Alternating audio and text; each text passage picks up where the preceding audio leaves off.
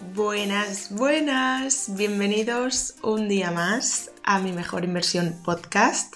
¿Qué tal estáis? Espero que estéis muy bien y estoy muy feliz, muy contenta de estar aquí una semana más. Y hoy vengo a abrir un melón. bueno, no es un melón, pero como sabéis, no sé qué me pasa. no sé qué me pasa últimamente, que estoy como muy rayada con el tema de las redes sociales, con lo conectados que estamos constantemente, la de tiempo que perdemos, cómo esto nos está como afectando a nuestra autoestima, a nuestra personalidad y a nuestro estilo de vida y porque cada vez como me interesa más el tema, indago más, busco más información, leo más y cada vez me voy como rayando más. y es como, em, yo, yo, digo que es, que es como una rayada mía, porque al final es como que yo para hablar con vosotros y para conectar con vosotros y para hacer como lo que quiero hacer, uso las redes sociales y a la vez me, me saturo mucho porque siento que, pues eso, como que me quiero desconectar de redes sociales, entonces es como algo imposible, un pez que se muerde la cola. Y estoy intentando, intentando encontrar mi estabilidad en esto y, el punto en el que yo me sienta cómoda y feliz, em, que me sea rentable también obviamente y no sé, es, una... es una rayada mental. Pero bueno, yo creo que lo importante, como yo siempre digo, es darse cuenta, ¿no? En plan, darse cuenta de que no quieres que te sumerja el algoritmo. No, no hablo como persona que puede crear contenido, lo que sea. Hablo como, o sea, yo todo esto lo estoy hablando como persona que consume contenido. Em, entonces, pues no quiero pertenecer a la generación que estamos creando, que solo sabemos comunicarnos a través de pantallas y nuestro día a día se compone a base de estar siempre mirando una pantalla y estar siempre consumiendo contenido y contenido y contenido hasta que se acaba el día. Pero obviamente es como que me encanta este medio para usarlo para concienciar y para hacer cosas buenas, entonces tampoco me quiero ir de aquí. Y por eso estoy un poco desaparecida por redes últimamente, por aquí nunca, ya lo sabéis pero porque estoy intentando como estructurar em, cómo, quiero enfocar todo mi contenido y qué quiero enseñar y qué quiero aportar, porque no quiero, no sé, no quiero enseñar mi vida y enseñar como cosas banales, quiero como que las cosas que, que muestre hagan reflexionar, pero obviamente tampoco puedes estar todo el día dando contenido de muchísimo valor porque si no, es que no, me daría la vida, ¿sabéis? Y yo, hay una cosa que se llama algoritmo, que si no estás ahí RQR pues no funciona. Entonces tampoco puedes estar todo el día subiendo contenido de valor y como importante y reflexivo porque si no no llegas. Y más yo que tengo otro trabajo y no me dedico al 100% a esto. Entonces es como que siento que tengo que, publicar también un poco de contenido que me sea más fácil generar y sea un poco más banal. Pero al hacer eso me rayo mucho. Bueno, en fin, da igual que estoy intentando estructurar lo que quiero hacer con mi vida en cuanto a redes, obviamente, y entonces, al estar tan enfocada en esto últimamente, he pensado, pues qué mejor que hacer un podcast hablando de esto y de una consecuencia que yo creo y estoy viendo mucho en redes sociales, que es el sentimiento de soledad, de aunque tengas a un millón de seguidores, después sentirte solo. Creo que cuanto más conectados estamos, más desconectados nos sentimos. ¿Y a qué me refiero? Creo que el hecho de estar constantemente conectado a las pantallas nos hace sentirnos solos, nos hace sentir que estamos desconectados de nosotros mismos porque al final no pasamos tiempo con nosotros a solas, sino que estamos constantemente viendo a personas, viendo vidas y viendo como muchísimo movimiento es el momento de la historia de la humanidad en el que más gente tenemos observando nuestra vida y observando lo que hacemos y mirando nuestras rutinas o lo que nosotros queramos enseñar y también interactuando con nosotros. Y creo que es el momento de la historia en el que más gente se siente sola. Igual porque precisamente esta paradoja le hace reflexionar a tu subconsciente y empieza a sentir como ese sentimiento de soledad por el hecho de estar todo el rato viendo a tanta gente pero después ver que tú estás solo en tu sofá o en tu cama viendo todo ese contenido. La conectividad que tenemos hoy en día y ver la vida de otras personas, de tantas personas, vidas tan diferentes, personas tan diferentes, y coger el móvil o el ordenador y solo ver caras, caras, caras, caras y más caras de personas diferentes, a muchísimas personas lo que les hace es sentirse solos y solas, aunque no lo sepan detectar en ese momento, esto va afectando a su autoestima y a su personalidad. Hay un ejemplo muy claro que ponen muchísimo los cantantes en muchas entrevistas, algunos lo dicen, y es que un cantante puede estar mucho tiempo fuera de su casa y fuera de su entorno y separado de la gente que quiere, pues porque, por ejemplo, está en un estudio grabando el nuevo disco y en ese momento no se sienten solos Igual en algún momento sí, pero en ese momento nunca lo destacan como que se sientan solos. Pero todos los cantantes que, que, sienten soledad coinciden en lo mismo y sienten esa soledad en el momento de acabar un concierto. Después de estar en una plataforma o en un escenario viendo tantísimas caras, siendo aclamado por el público, viendo que la gente le quiere, que, quiere ser como esa persona o que, bueno, que son fans, ¿no? En el momento en el que acaba el concierto, se apagan las luces y vuelven al hotel, tienen un tremendo sentimiento de soledad. Y eso no es casualidad. Y no es casualidad que muchísima gente en redes sociales se sienta sola. Y normalmente esas personas tienen algo en común con estos cantantes, por ejemplo. Y es la cantidad de seguidores que tienen hay mucha gente que tiene muchísimos seguidores o ya no alguien que se dedique a redes y tenga muchos seguidores, sino una persona normal y corriente, pero que, que no crea contenido, pero que sí está muy metida en todo el rato aparentar, posturear y enseñar a la gente a su alrededor dónde está cenando, qué ropa se ha comprado, dónde se ha ido de viaje. Gente que está muy enfocada en esto y que ve y siente que muchas personas están mirando y observando su vida y en ese momento se puede sentir como muy importante o muy querido, pero después se siente tremendamente solo o sola. Y el factor común aquí entre los cantantes y estas personas son las redes sociales, son el público de redes sociales que te ve, es como el público de los fans de los cantantes. Entonces, estar siempre conectados en una pantalla, viendo caras, viendo personas, viendo que hay personas que ven tu vida, viendo quién ha visto lo que has colgado, quién no, quién te ha dado al like, quién no, quién te ha comentado, quién ha interactuado contigo, qué están haciendo los demás. Todo esto nos va afectando a nuestra autoestima y a nuestra salud mental. Y esto también provoca que desechemos muchísimas cosas de manera eh, a la velocidad de la luz. ¿Y a qué me refiero con esto? Pues que nos estamos convirtiendo en personas que cuando algo no les gusta lo tiran a la basura rápidamente porque saben que tienen 2.000 millones de opciones iguales o similares. Esto lo podemos empezar haciendo pues con contenido, ¿no? Tú vas pasando stories y vas deslizando con el dedo en plan, esto no me interesa, esto no me interesa, esto sí, esto no, esto no, esto no, lo mismo que mirando un inicio, lo mismo que pues bajando vídeos o viendo vídeos en YouTube o lo que sea. Vamos desechando todo esto que no queremos habiéndole dado como media oportunidad de medio segundo de ver realmente eso.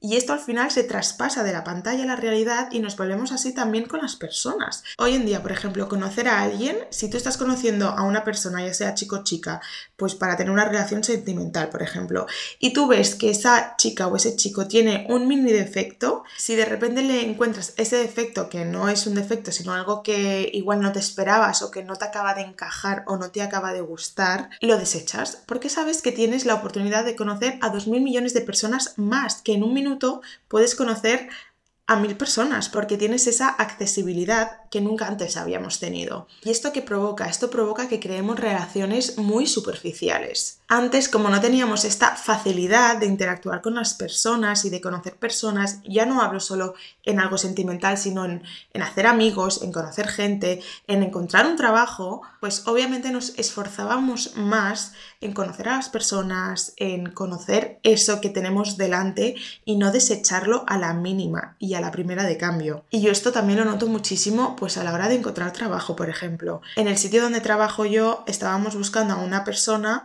y yo era la encargada de pues poner los anuncios y de, y de bueno pues hacer las entrevistas. Pues no sabéis cómo lo he notado yo este tema en, en, esto. O sea, es que no sé cómo explicaros bien, pero pues yo qué sé, yo seleccionaba un perfil, le escribía, hola, buenas tardes, estás seleccionada, tal, no sé qué, no sé cuántos, quieres venir a hacer una entrevista, qué disponibilidad tienes, qué horario tienes, etc, etc. Y muchas personas me hacían preguntas en plan súper desubicadas, que yo, bueno, que para mí eran un poco desubicadas, rollo, hola, o algunos no hacían ni hola. ¿En agosto hacéis vacaciones? ¿Cerráis o no puedo hacer vacaciones en agosto? Em, o sea, cuántos días de vacaciones tengo, o, o, gente diciendo cuánto pagáis, si pagáis menos de tal, no me interesa. O bueno, me hacían preguntas muy random, que ahora mismo no me acuerdo de todas, pero es como que la gente ya ni se esfuerza por encontrar trabajo, o sea, ni siquiera se presentaban a las entrevistas y lo preguntaban todo, todo, todo por el móvil, porque creo que la gente ya no es ni capaz de hablar cara a cara si no es a través de una pantalla y en algo tan importante como una entrevista de trabajo, ¿me entendéis? Y como ahora hay plataformas como InfoJob, JobToday y todas estas que, que, pues hay muchos anuncios de trabajo, es como te hago una pregunta, si yo respondía y si no les interesaba la respuesta es que ni siquiera contestaban, ya me dejaban en visto y no me volvían a escribir ni me volvían a decir nada porque ya pues me voy a por otro trabajo. Y siento que esto antes no era así. Antes nos esforzábamos muchísimo más, valorábamos muchísimo más las cosas. No sé, de verdad que creo que esto, aunque no nos demos cuenta, afecta a muchísimas ramas de la vida. Pero hay una gran diferencia en estar solo y sentirse solo. Una persona que está sola es, pues yo ahora mismo estoy sola en mi habitación y no tengo compañía, no tengo a nadie al lado. Y sentirse solo puedes, pues como he dicho antes, estar rodeado de gente y sentirte solo. Y este sentimiento es el complicado, este es el problema. Estar solo no es ningún problema, sentirte solo es un gran problema. ¿Por qué? Porque este dato yo he alucinado cuando lo he leído y es que una persona que se siente sola puede reducir su vida en un 26%. ¿Qué significa esto?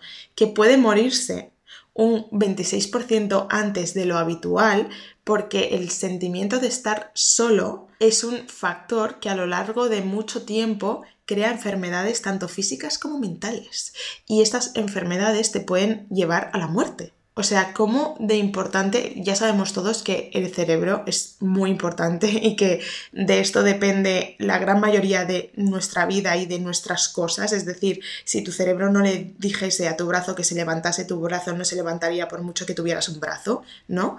Y esto lo sabemos todos, pero ¿cómo es de realmente importante nuestra cabeza, nuestros sentimientos? O sea, una persona que se siente sola durante muchísimo tiempo puede morirse antes que una persona que no se siente sola. Hola. Parece una locura, pero si lo miras científicamente hablando, tiene todo el sentido del mundo. Si una persona se siente sola durante muchísimo tiempo, puede acabar en depresión o en cualquier otra enfermedad y obviamente pues morir. Y si estamos diciendo, y no es que lo diga yo, o sea, esto es real, los estudios que demuestran que, las redes sociales están provocando muchísimos problemas y de entre ellos la soledad o el sentimiento de soledad, pues hagamos algo por cambiarlo. Y esto es muy importante y ha de quedar muy claro. El sentimiento de soledad nunca se va a solucionar con una persona o con compañía es un sentimiento que tienes que remediarlo y que tienes que solucionarlo tú mismo y depende únicamente de ti.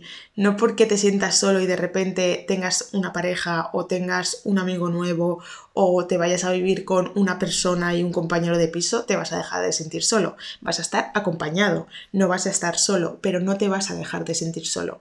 ¿Y qué pasa con esto? ¿De dónde viene todo esto? Pues viene de que ahora mismo tenemos muchísima información de las personas que tenemos a nuestro alrededor, pero tenemos menos vínculos y menos conexión con esas personas porque ya no tenemos tanto tema de conversación y ya no hablamos tantas cosas a la cara, sino que lo hacemos en su 70% a través de una pantalla. Y ahora nos explicamos las cosas con pelos y señales o con emoción, con intensidad, con atención, porque ya damos por hecho que la otra persona lo sabe porque todos nos vemos nuestras propias vidas en redes sociales. Es decir, te puedes enterar por redes sociales de que tu amiga lo ha dejado con su novio, o que se cambia de piso, o que se ha comprado un coche nuevo, o que ha adoptado un perro, lo que sea. Hay muchas veces, y a mí me ha pasado, que te enteras de algo así antes porque lo cuelga en redes que porque tú quedes con esa persona y te lo cuente. Y esto viene mucho de nuestro afán de que la gente se entere de nuestra vida, de las cosas buenas obviamente, de dónde estamos, de lo que estamos haciendo, del restaurante en el que estamos cenando, de lo bien que me va ahora y me he comprado un coche nuevo. Y como esa ansiedad social nos puede, pues sin ninguna mala intención lo colgamos antes por redes que igual decirle a tus amigos más cercanos, que puede ser que tú antes se lo hayas dicho a dos amigas tuyas, pero hay igual cinco amigas que se están enterando por redes. ¿Y qué provoca todo esto? Confusión. ¿Por qué? Porque nunca antes había pasado que tú supieras dónde está cenando o dónde se ha ido de vacaciones la amiga de tu amiga o el primo de tu amiga o la madre de tu amiga. Pero ahora sí, porque nos seguimos entre todos y porque nos sabemos la vida de personas que no son ni nuestros amigos, que son conocidos. Entonces esto puede generar confusión porque podemos pensar que personas que son realmente personas conocidas son amigos nuestros, porque nos sentimos muy conectados a ellos con tanta información y con todo lo que vemos de su vida y puede pasar todo lo contrario, puede pasar que amigos que tenemos de verdad nos vayamos desconectando por no sentir esa conexión que he dicho antes de llamar a esa persona, hablar con esa persona, quedar con esa persona sin interrupciones, prestarle atención, explicarle las cosas. No nos prestamos atención entre nosotros. ¿Por qué? Porque aunque tú digas, no, es que yo sí que veo a mis amigas, sí, pero no nos prestamos la suficiente atención y si lo hacemos siempre se va a ver interrumpido por un mensaje de texto, una notificación o lo que sea. Tener tantos vínculos con personas que no son tus amigas de verdad e ir perdiendo los vínculos que sí que son importantes con las personas que quieres, eso sí o sí te va a hacer sentir solo, porque vas a sentir que tienes a muchísima gente que conoces, pero que no tienes a nadie de verdad. Y que en realidad no tienes a nadie que te quiera 100%, que igual no es así, pero tú puedes sentirte así. Y yo que siempre os digo que soy una persona tan observadora, me fijo muchísimo y cuando quedo con amigas, amigos, mm, familiares, lo que sea, muchísimas veces o casi siempre uno de los temas de conversación que pueden haber sobre la mesa, no digo que sea el único, pero digo que puede surgir, es el siguiente. ¿Has visto dónde ha ido no sé quién? ¿Has visto lo que ha colgado no sé quién? ¿Has visto con quién está ahora no sé quién? ¿Has visto de qué trabaja no sé quién? ¿Has visto la foto que ha subido no sé quién? O sea, siempre, es decir, muchísimas veces nuestro tema de conversación con personas a las que queremos y con las que estamos socializando, porque para eso hemos salido de nuestra casa, para quedar con alguien, es hablar de lo que hemos visto a través de redes sociales de la vida de otra persona. Si lo pensáis, ¿cómo es de fuerte esto? No digo que sea cotilleo, ¿eh? porque no estoy diciendo que estés hablando mal de alguien o que estés cotillando. Digo que al final tenemos tanta información y sabemos que yo la consumo, pero tú también la consumes y el de al lado también la consume, que es como un tema de conversación que sale muy natural porque es como si antes hablásemos de una serie que veíamos mm, cada miércoles en Antena 3 y comentábamos el jueves la serie, ahora comentamos las redes sociales, pero las redes sociales ¿qué son? No es una película, no es una serie, es la vida real de otras personas y entonces tu cerebro ya sabe que no está hablando de ficción, está hablando de realidad y eso te puede hacer compararte con alguien, te puede hacer creerte cosas que ves que no son verdad y puede acarrear muchísimas consecuencias negativas, obviamente. Y como os he dicho antes, si de repente no sale este tema de conversación y estamos hablando de lo que sea, siempre se va a ver interrumpido por una notificación, por coger el teléfono para responder un mensaje, o incluso, que a mí esto ya me parece heavy, pero a mí mucha gente me lo hace y te juro que la próxima vez que alguien me lo haga diré, eh, por favor, no. Porque nunca me sale decirlo. Pero que alguien de repente estemos hablando y coja el fucking móvil para mirar Instagram para pasar historias o para, o sea, es que de verdad me parece tan heavy. Hola, te estoy hablando, hemos quedado, estamos hablando, en plan, es que no entiendo. O sea, responder un mensaje, vale, y yo esto lo he hecho alguna vez y mira que yo siempre intento no coger el móvil cuando quedo con alguien, os lo juro, porque me parece como una falta de respeto. Pero yo qué sé, si me están diciendo algo importante o lo que sea, es como un momento, ir y respondo el mensaje y dejo el móvil. Y digo un momento porque no quiero que me sigas hablando mientras yo no te estoy mirando a los ojos y te estoy escuchando, ¿sabéis? Quiero como que parar la conversación, contestar el mensaje y seguir, porque quiero tener mi, mi, atención focalizada en la otra persona. ¿Y esto qué demuestra? Esto demuestra lo enganchados que estamos a las pantallas. Porque una cosa es que estés solo en tu casa y estés cuatro horas delante de una pantalla que obviamente bueno no es, pero bueno, es que estás solo. Y otra cosa es estar con gente y sentir la necesidad de coger el móvil y empezar a mirar eh, alguna red social. Y no te estás aburriendo, no estás sola, no estás no haciendo nada.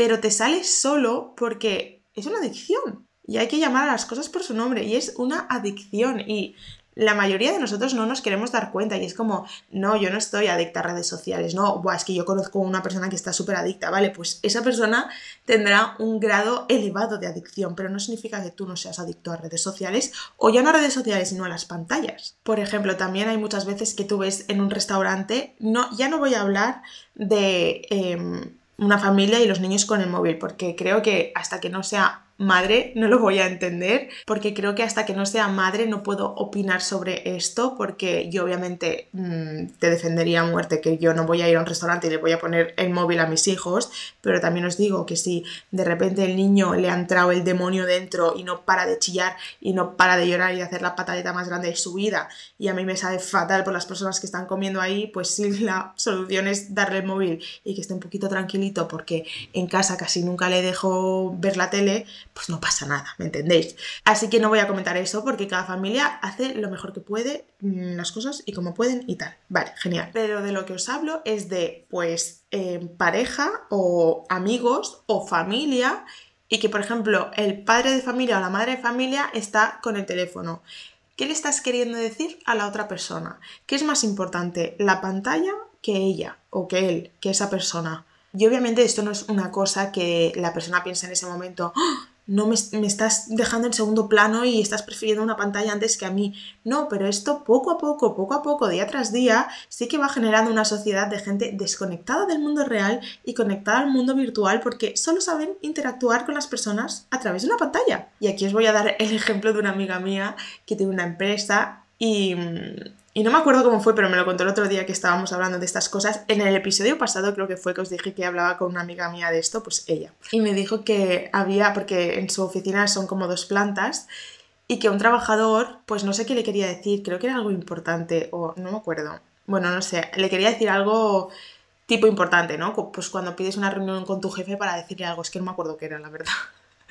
Pero que como le daba tanta tanto apuro y tanta vergüenza decírselo a la cara o picar en su despacho y decir, oye, mira, tengo que hablar contigo porque ha pasado esto, le escribió como una carta y se la dejó en el despacho. O sea, supongo que pensó, no, es que no lo puedo decir esto por WhatsApp estando la persona en la sala de al lado, pero sí que veo súper conveniente escribir una carta y dejarlo ahí. ¿Y qué hizo mi amiga? Pues obviamente lo cogió y le dijo, Em, oye, perdona, me has dejado una carta, no, sí, sí, tal, ven, y se la hizo leer a él delante de ella. O sea, ¿cómo puede ser que no seas capaz de decirme esto a la cara? Porque las generaciones, este, este, esta persona era una persona joven, las generaciones de hoy en día no saben comunicarse, o sea, de verdad no saben comunicarse si no es a través de una pantalla y en su defecto, pues te escribo una carta, porque es que no puedo decir las cosas sin hojas, sin papel y sin pantalla, así tal cual como estoy hablando yo. Y otro ejemplo que se me ocurre para que vayáis viendo cómo, pues esto que os digo, que creo que no somos conscientes, va afectando a muchísimas, muchísimas, muchísimas ramas de nuestra vida, es el hecho de que alguien te llame. Y esto a mí me ha pasado y me da muchísima rabia, porque no os pasa que a veces veis raro que os llamen o os molesta que os llamen, que piensas, ¿para qué me llamas si me puedes enviar un WhatsApp? ¿Nos ha pasado? Porque a mí me ha pasado y me da muchísima rabia pensar así, porque yo prefiero mil veces una conversación en persona y si no puede ser en persona, pues por llamada que por mensaje. Lo prefiero cien mil veces. De hecho, odio el WhatsApp y muchas veces tengo las eh, notificaciones silenciadas, lo que hay otras veces que las activo porque si es por algo de trabajo, pues mm, no puedo no enterarme pero muchas veces la silencio porque no me gusta nada estar como pegada a la pantalla todo el rato y cuando me sale una, una notificación es como que estoy obligada a mirar el móvil porque te sale solo porque si te suena el teléfono de que te acaba de llegar algo, tú miras el móvil y como ya lo estás mirando y acabas de perder tiempo y acabas de dejar esto que estabas haciendo, pues ya contestas directamente, pues no quiero, no me da la gana. Entonces, muchas veces la silencio. He pensado hasta en borrarme WhatsApp, pero es que yo soy un poco extremista a veces, entonces tengo que, como os he dicho antes, encontrar mi equilibrio. Pero yo he pensado mil veces, qué palo que me llamen, o sea, ¿por qué me estás llamando, tío? Envíame un WhatsApp, una nota de voz. Y este pensamiento está fatal, de verdad. O sea, a mí me encantaba antes, cuando era la época de SMS, hablar con amigas o hablar con tu novio de ese momento, con la persona que estabas conociendo durante cinco horas por teléfono hasta las 5 de la mañana y era como era algo guay, o sea, realmente conocías a las personas, no por un mensaje que después todo se malinterpreta y después también este es otro melón. Hay mil enfados entre parejas y entre amigas y entre personas por, o sea, por culpa de WhatsApp porque pues todo se puede malinterpretar. Y me da muchísima rabia como que ahora las cosas sean así, ¿sabéis? Porque si yo quiero Em, si yo no quiero formar parte de esto, es como que yo voy a vivir un poco al margen de la sociedad y voy a estar un poco mm, remando a contramarea. Entonces no, no puedes de repente ser, bueno, sí que puedes, pero si de repente quieres em, ser un poco radical, pues vas a ser un cavernícola y te vas a complicar la vida porque hoy en día es que hasta para las empresas y hasta para coger un vuelo o para comprar algo, todo son QRs, todo te lo envían por SMS, o sea, o sea no puedes ser como un cavernícola porque hay veces que es que literalmente te obligan a tener un móvil. Y de hecho hay un grupo de investigadores, que ahora mismo no me acuerdo de su nombre, que llama a esta nueva generación que os estoy diciendo la generación muda. Por esto mismo que os estoy contando, porque ya no hablamos, o sea, ya no nos comunicamos entre nosotros? Obviamente sí, pero no al nivel de antes. Estamos perdiendo muchísimas habilidades. Y es una pena muy grande, de verdad. Y mirad, yo que tengo 27 años, que yo formo parte un poco de esta generación, lógicamente, pero yo pienso, ¿cómo pensarán nuestros padres que realmente